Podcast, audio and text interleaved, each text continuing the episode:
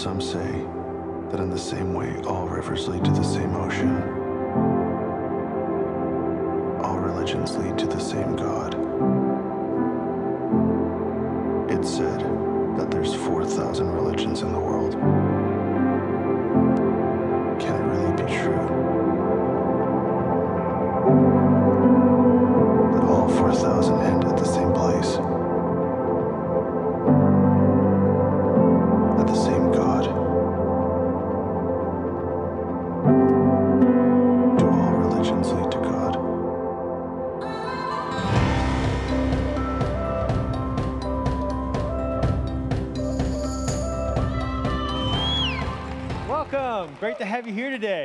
Thanks for joining us. I want to say a quick hello to all of our campuses. Thanks for being a part of our services. Let's also give it up for our God behind bars guys, real quick. We love y'all.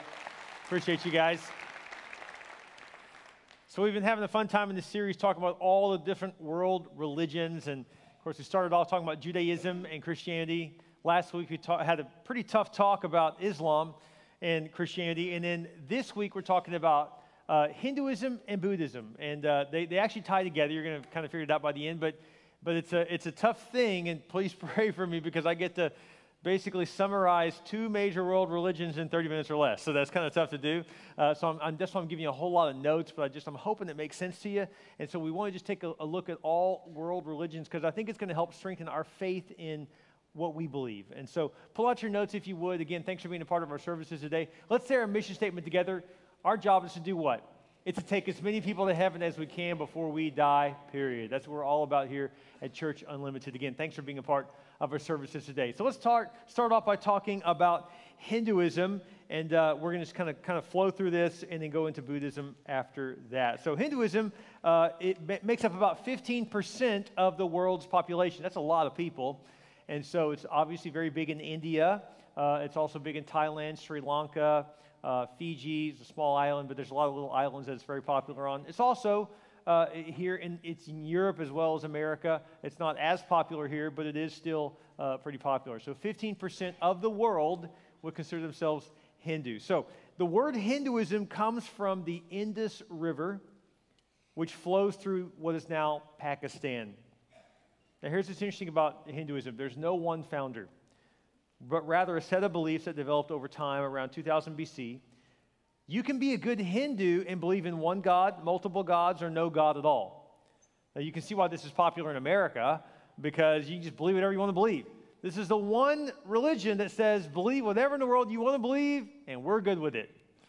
And so you may make a good Hindu if you just go, you know, I kind of believe this. Why? I don't know. I just do. You may make a good Hindu because they just kind of believe in this all. Just imagine kind of an all-encompassing belief. Like, just if you have a belief at all, you probably make a pretty good Hindu. And so that's kind of what they believe. So they started off, by the way, with 33 original gods, and now they're up to 330 million. I kid you not.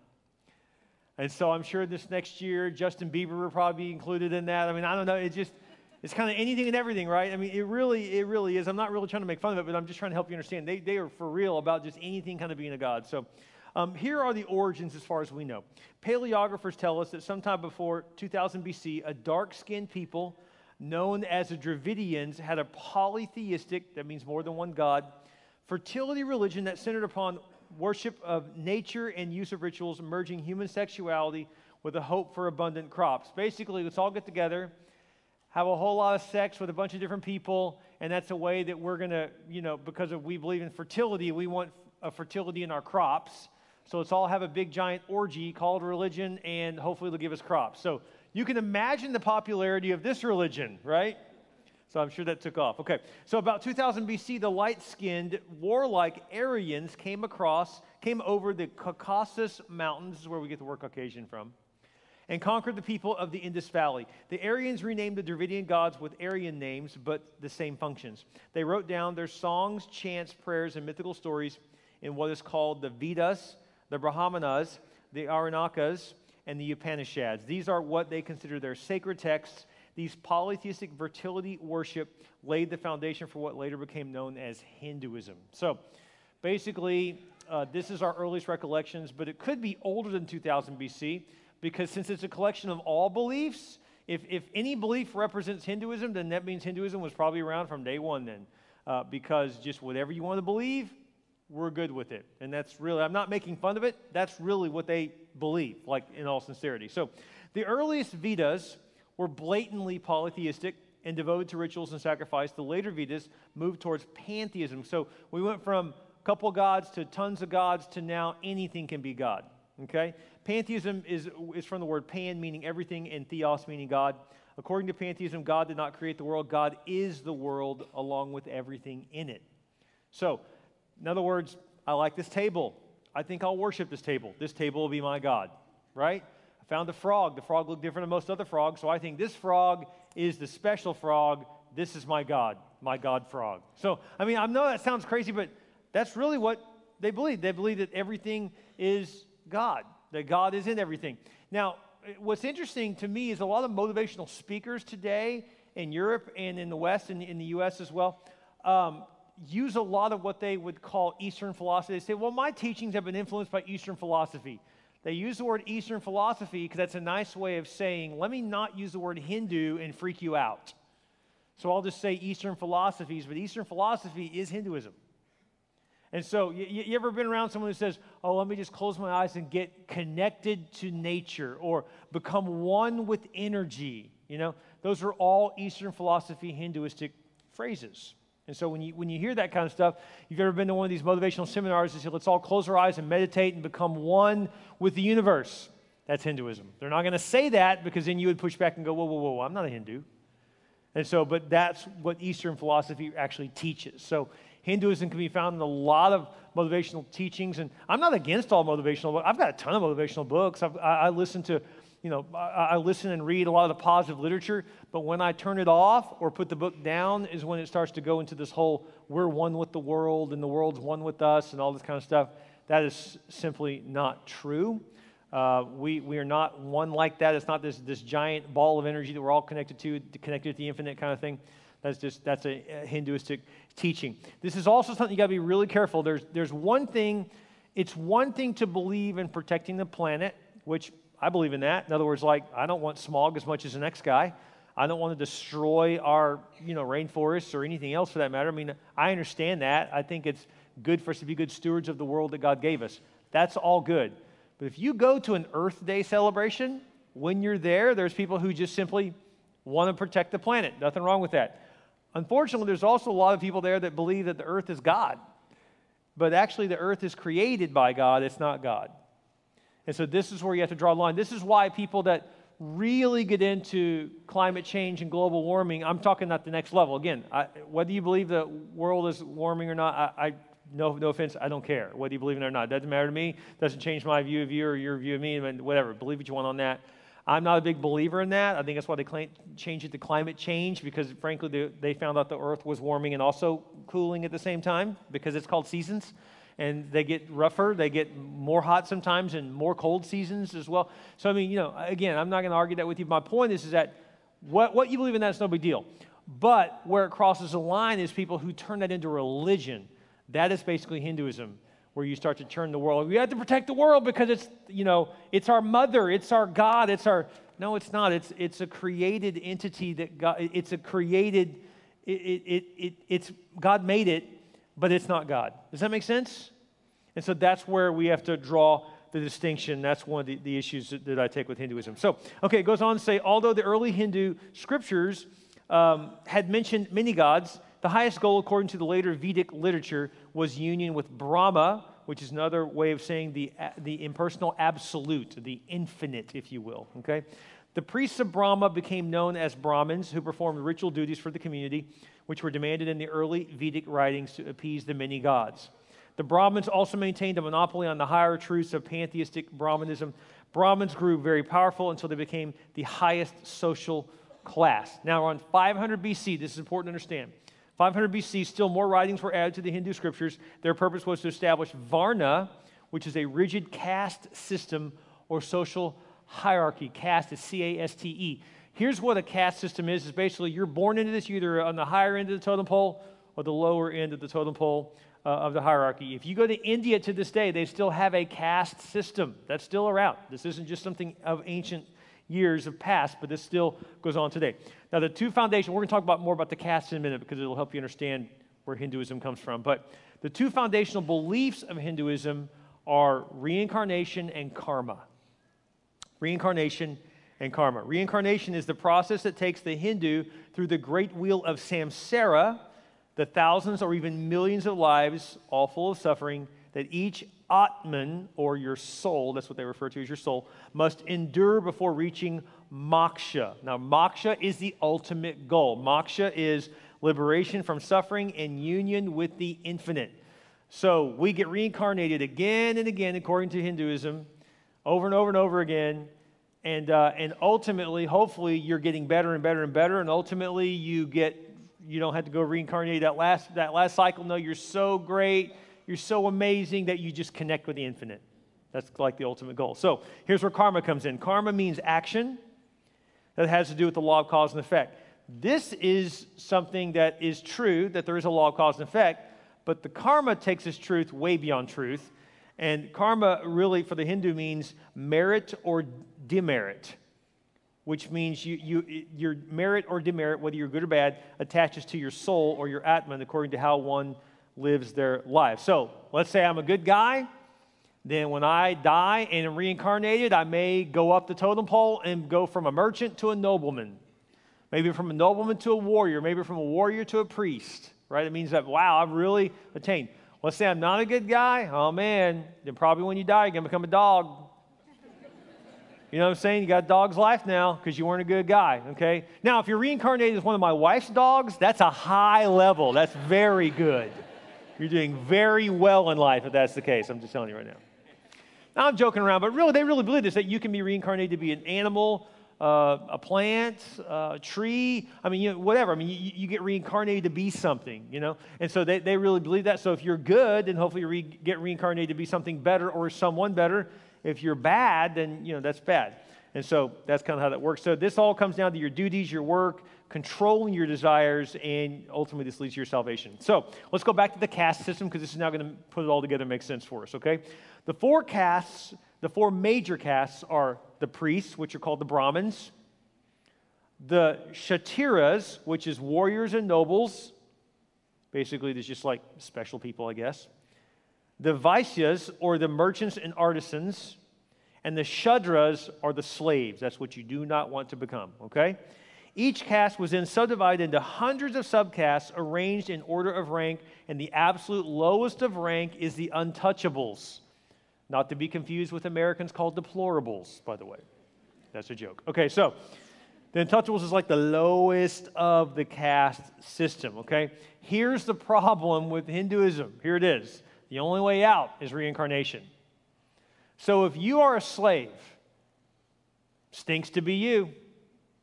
Here's what that means. Like if you say, man, I don't want to be a slave anymore, and you're living somewhere in India, they go, they, they would tell you, no, according to our teachings, you're a slave. So the best thing you could do is just be a very good slave so that when you die, you'll come back maybe as a master.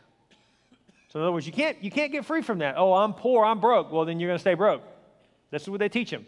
You can't ever have anything then because you were born into that which means you must have messed up the last life. So here you are poor. So you got to stay poor and just be a good poor person, and hopefully you'll die soon and be reincarnated into someone who's not so poor. This is what they teach. So let me, let me just explain this. So a friend of mine named Mike Hayes, he's a pastor in Dallas. Mike in the 80s went to India to minister to people.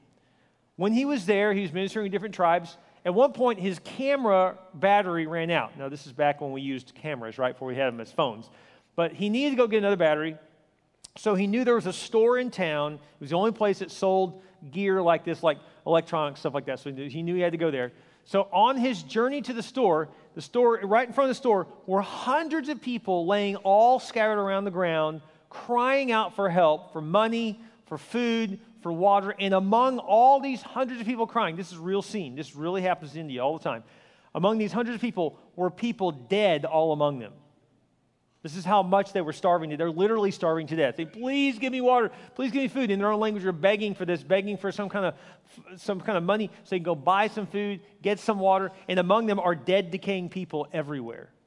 So here he is walking through these people, begging him for money and for food, just giving what he had to them, just trying to get to the store to get a battery. It's very emotional. He's very emotional seeing people dead all around him. De- you know, just imagine there's buzzards, there's, there's bugs on these bugs. I mean, this is disgusting. I'm just trying to help you understand. This is, but this is what's really going on. He's walking through these people begging him. He gets to the store, opens his door to the store, walks in, and there's a guy behind the counter acting like nothing's, nothing's wrong.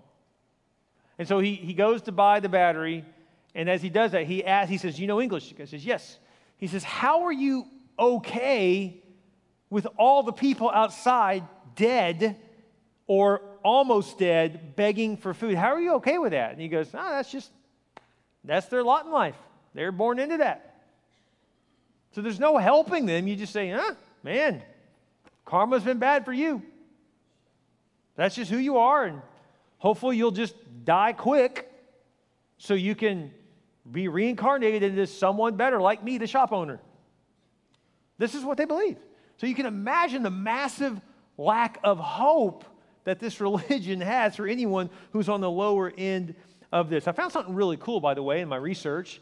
This is pretty cool. In 1947, when India became a nation in 1947, the government officially outlawed discrimination against untouchables. The greatest force for changing these laws and customs, which kept untouchables in virtual slavery, has been the influence of Christian missionaries.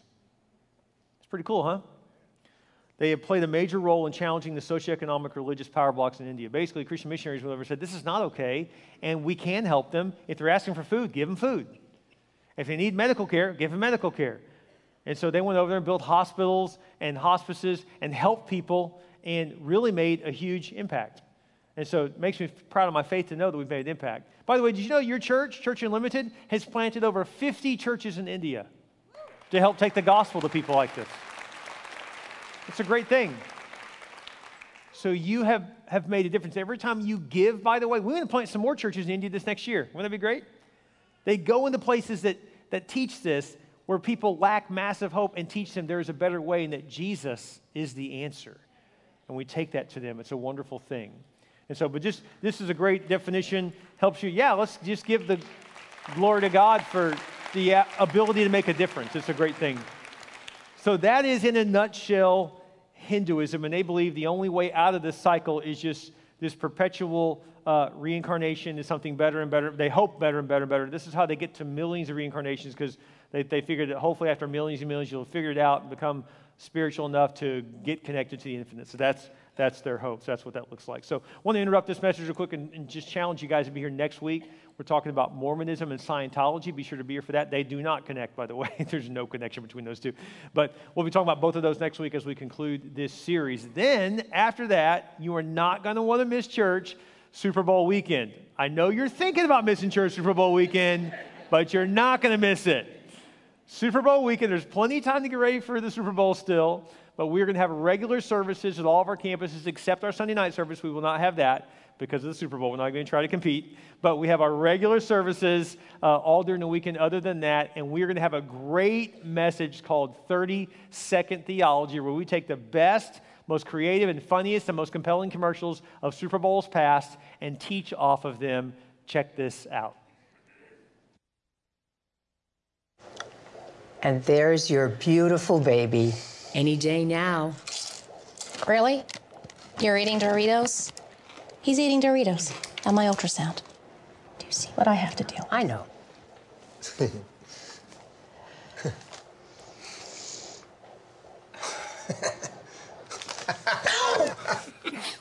me that.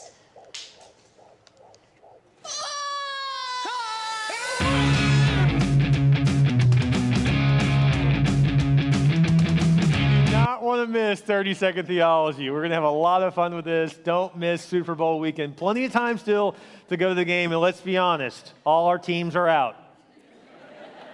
All right? Let's just be honest here, all right? So we can all watch Tom Brady win another one, you know, in our misery. It's ridiculous. But anyway, so. Oh, you people from Boston, go back to Boston.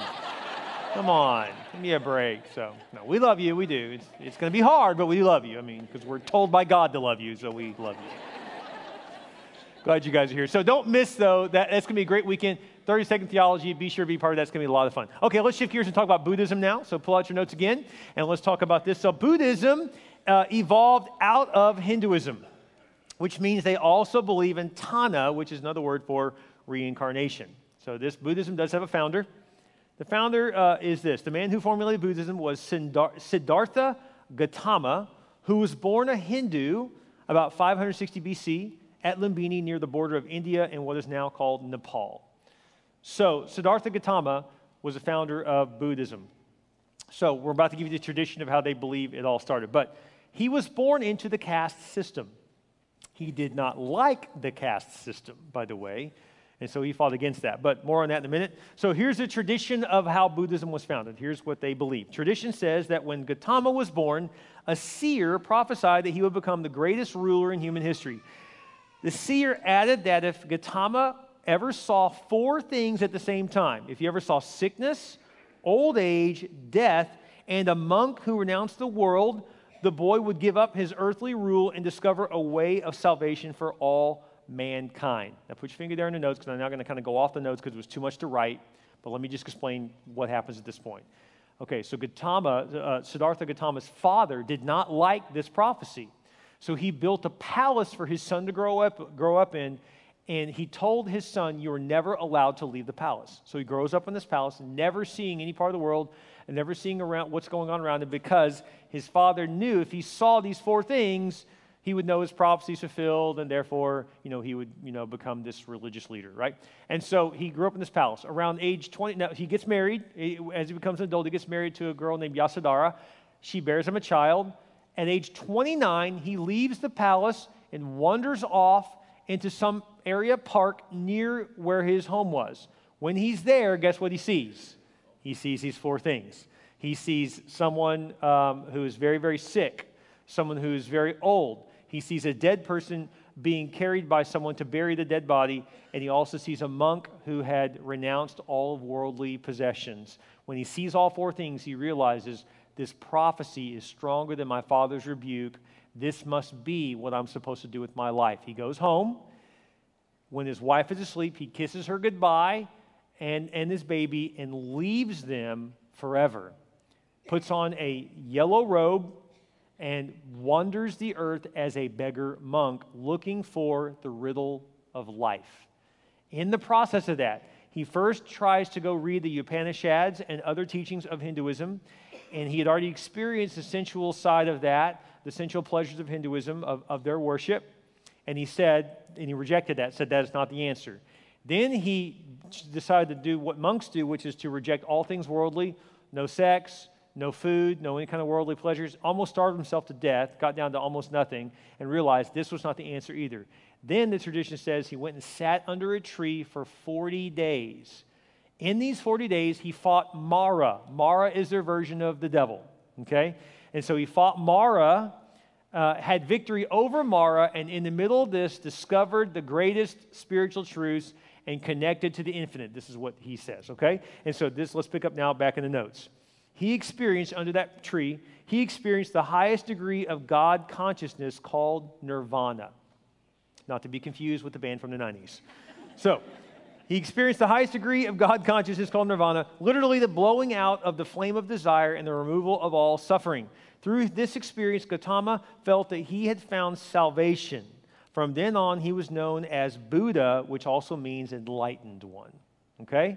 That's what he believed. So he didn't believe that you should be all into sin, uh, into the pleasures of sensuality. He also did not believe that you should be in total asceticism. Asceticism is a word for very strict self denial, like no money, no worldly possessions, no sex, no food, no any cravings to be desired, none. So he said you shouldn't just go for everything that you want, you should also not go for nothing that you want. He believed in what's called the middle way. Okay? Here are the four noble truths that he taught. He taught that suffering is universal. The cause of suffering is craving, wanting something you can't have. The third is the cure for suffering is to overcome ignorance and eliminate craving. And the fourth is you suppress craving by following the middle way. So the middle way would be right, not going for the sensual desires, not going for total lack of anything, but there's a middle ground, the middle way, okay? So the middle way is this Buddha claimed that whoever could follow his eightfold path would eventually reach nirvana, a release from the endless cycle of death and rebirth. He basically said, You don't have to constantly die and be reincarnated. If you just do these things and follow the middle path, then you can connect with the infinite now, once, whenever you die, instead of having to wait through all these different lives of being a dog and a cat and a mouse and a frog and a person and a this and a that. You don't have to do all that. You can go straight there, okay? So here are the eightfold paths that consisted of the eight ways of right living. Here they are. He believed in the right, you have to have the right viewpoint, right aspirations, in other words, your motives matter, right speech, right behavior, right occupation, right efforts, right mindfulness, and right meditation. Now, meditation, this is where we get yoga, okay? Yoga originated in Hinduism and also Buddhism, okay? Now, by the way, does this mean yoga's bad? No, yoga can be great. It's a great way to stretch your body. It's a great, it's very healthy. There's a lot of good reasons for yoga. I understand all that. Maybe you're really into it. That's great. But where I think we should draw the line as Christians is when they start talking about the whole meditation. Okay, now let's meditate and connect with the world and connect with the one and the infinite and this and that. That's a good time for you to bow your head and say, Jesus, you're my God. And I'm just going to connect with you. Make sense? So do your yoga, just pray. Okay? When I was in junior high, I took some karate classes. Clearly, I did not go very far with that. But, anyways, I took some classes. It was kind of fun, you know. And I remember when, when I was taking this class, the instructor, this is just up the road from my house where I grew up, uh, the, the, the, instructor would, you know, we'd do all these stretches. And then I remember during the stretching part, uh, he would have us all start to meditate. He said, okay, let's all meditate now. And everyone bowed their head and he's like, close your eyes now, let's connect. And I don't remember exactly what he said, but something in me just knew it's hidden right. It was weird. It was like I, I couldn't explain at the time I was just a kid. I was already a Christian, and I took my faith serious, but I wasn't like super devoted to God at that point. But I did believe in Jesus, and I had accepted Christ as my Lord and Savior, and I, I knew what all that meant. So I knew I was a Christian. But I mean, I had not really, you know, like grown a lot in my faith, stuff like that. But just something in me knew, mm, I don't like this. It was weird. It was just something in me, just like, it was like my spirit did not bear witness with what they were doing. You ever had that? You ever had just something kind of like an inner knower just go, no, this is not cool? You ever, you ever been to like a motivational seminar and they're like, now let's all bow our heads and let's all meditate and let's all connect. And in that moment, you start to go, uh, what are we doing? This is weird. I don't, no, I'm not, I'm not, I'm not buying this, right? And so that's the spirit in you saying, that's not right.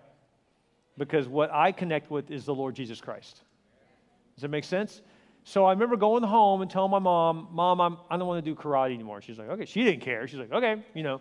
I didn't really explain everything to her. I didn't really know what all that meant. But now looking back, I realized that what he was leading that class to do were things that I didn't believe in. And so now let me just say this there are some great karate courses you can take, some great yoga classes. I know a lot of Christians that are into that. Nothing wrong with that. In fact, in fact, Life uh, Martial Arts here in town, those are great believers. Those guys are awesome. And they actually uh, really apply a lot of Christian principles in their teaching. So there's some great ones. I'm sure there's other ones out there too like that. So there's some great ones out there. I highly encourage your kids to go get involved in stuff like that, as long as you know what's behind it. Does that make sense? So there are some good ones out there. So I'm not trying to say don't do karate or don't do any kind of martial arts or don't do yoga. No, no. Just make sure who is your instructor. You need to realize they're not just instructing you in physical stuff, they're instructing you in spiritual stuff. So you better know what they believe. So I would just make sure you ask some questions about that as well. So again, I know some great ones. My kids took karate, and, and uh, I know a lot of the instructors that, where they went were believers, and so I, I, felt very comfortable. So nothing wrong with that. But anyways, but this is where we get yoga and some, some of the uh, martial arts, uh, some of the meditation comes from some of this stuff too. Now, Buddhism became popular to poor Hindu people because it means they can escape the caste system through right living. So you can imagine if you're a low man on the totem pole in this whole caste system, you're like, this is great. This guy comes along and says, I don't have to just be stuck being poor. I don't have to be stuck being a slave. I can just begin to do this right living and break out of this. So it became very popular because of this as well. So that is what Buddha basically taught. Now, let me just let's let's contrast all this with Christianity real quick, okay? Now, here's the thing: have you ever, have you noticed something about Hinduism and Buddhism yet? Maybe you've noticed this about all world religions. We're going to talk about a, a lot about this next week as well. But you may notice something: all of these people that founded these religions talk about what they experienced. Like Buddha tells this story about how then I went and I sat under a tree and I fought Mara, and then and then I got this God conscious that connected me to Him, and so now I have all this truth.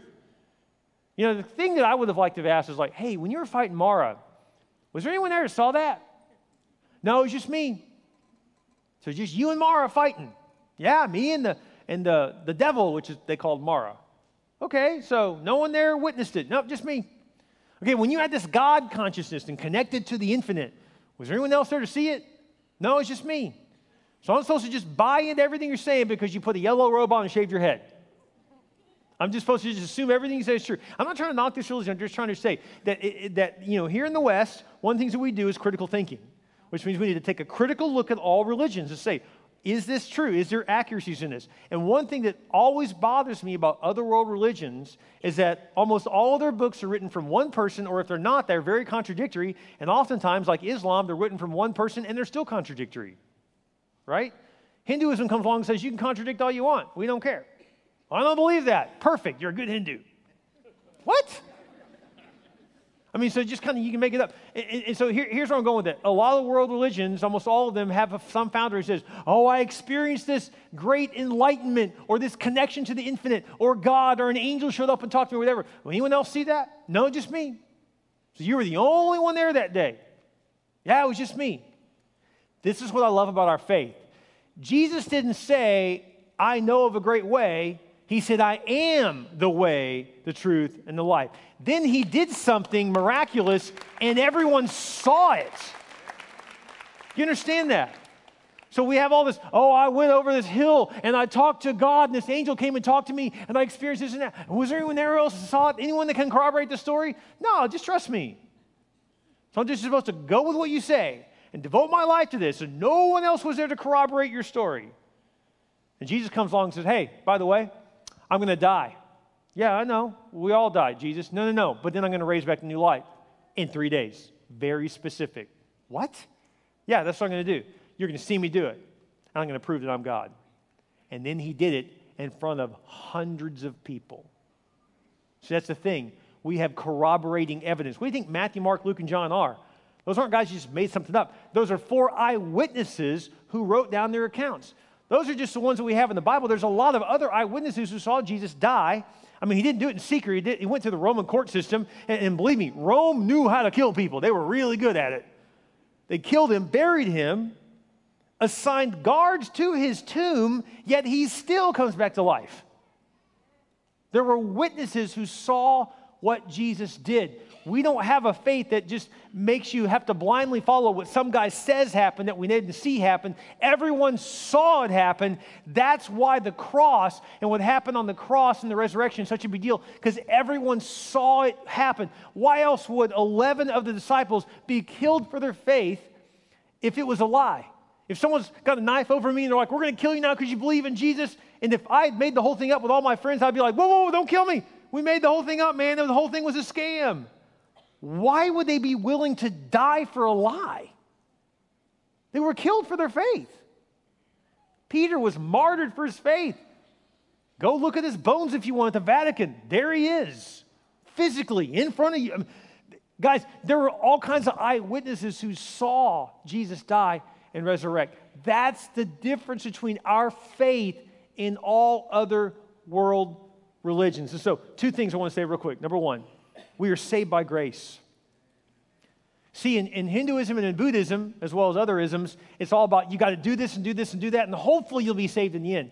Guys, we start with salvation because it's not what we do, it's what Jesus has done for us, the saving work on the cross. He did the work for us at the cross. Ephesians 2 8 9 says, For it is by grace you have been saved. Doesn't say the middle way, the higher way, the lower way, this path, that path. It says, For by grace you have been saved through faith. This is not from yourselves, it is the gift of God, not by works, so that no one can boast. Then it says, For we are God's handiwork, created in Christ Jesus to do good works. And so basically, we don't do good works to get saved. Because we're saved, we then go do good works. You see the order? And so, or as my wife likes to say, we don't strive to get the victory, we start with the victory. We start with the victory through salvation in Christ. And look at John 14, 6. It says, Jesus answered, I am the way, the truth, and the life. No one comes to the Father except through me. So Buddha comes along and says, Follow my path, do all these things, and eventually, hopefully, it'll lead you to a salvation. Hinduism says, Just be really sincere in whatever you believe and make sure you follow the rules of your beliefs, and then hopefully it'll all work out for you. And if it doesn't, don't worry about it. You're being reincarnated again, and hopefully you have better beliefs then. And so hopefully you just, you just, you just keep working towards it, and hopefully eventually, eventually get it. No, no, no. Jesus did the work for us. That's number two. Hinduism says any path will do. Buddha says he knows a path to the way. And Jesus said and proved that he is the way. and everyone saw him do it. Everyone saw it. That is the difference between our faith and all other faiths. Maybe this is your first week with us during this series, and you think, I don't know, I don't really buy that everyone saw it. Well, I to encourage you to go back and listen to the first message. Just download the Church Unlimited app and go listen to the very first message on Judaism and Christianity, because in that message we unpack all the eyewitness accounts of Jesus, people who saw him die and resurrect. Guys, this stuff wasn't done in secret. Everyone saw it happen. That's why we literally split history from this one event.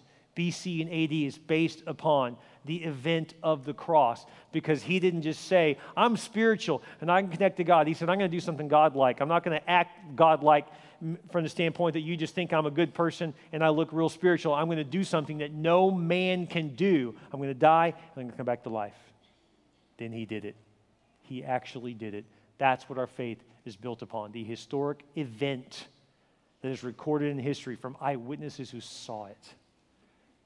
So, would you take a moment now and just let that sink in and realize wow, our faith is not based upon what some guy claims that no one saw.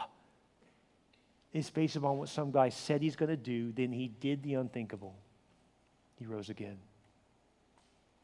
If you're ready to receive Christ, you can do so right now by praying a very simple prayer. It's not complicated at all. You don't have to become super religious, you don't have to join a church to receive Jesus. You don't have to become weird like your favorite Christian aunt that's weird. You don't have to do that.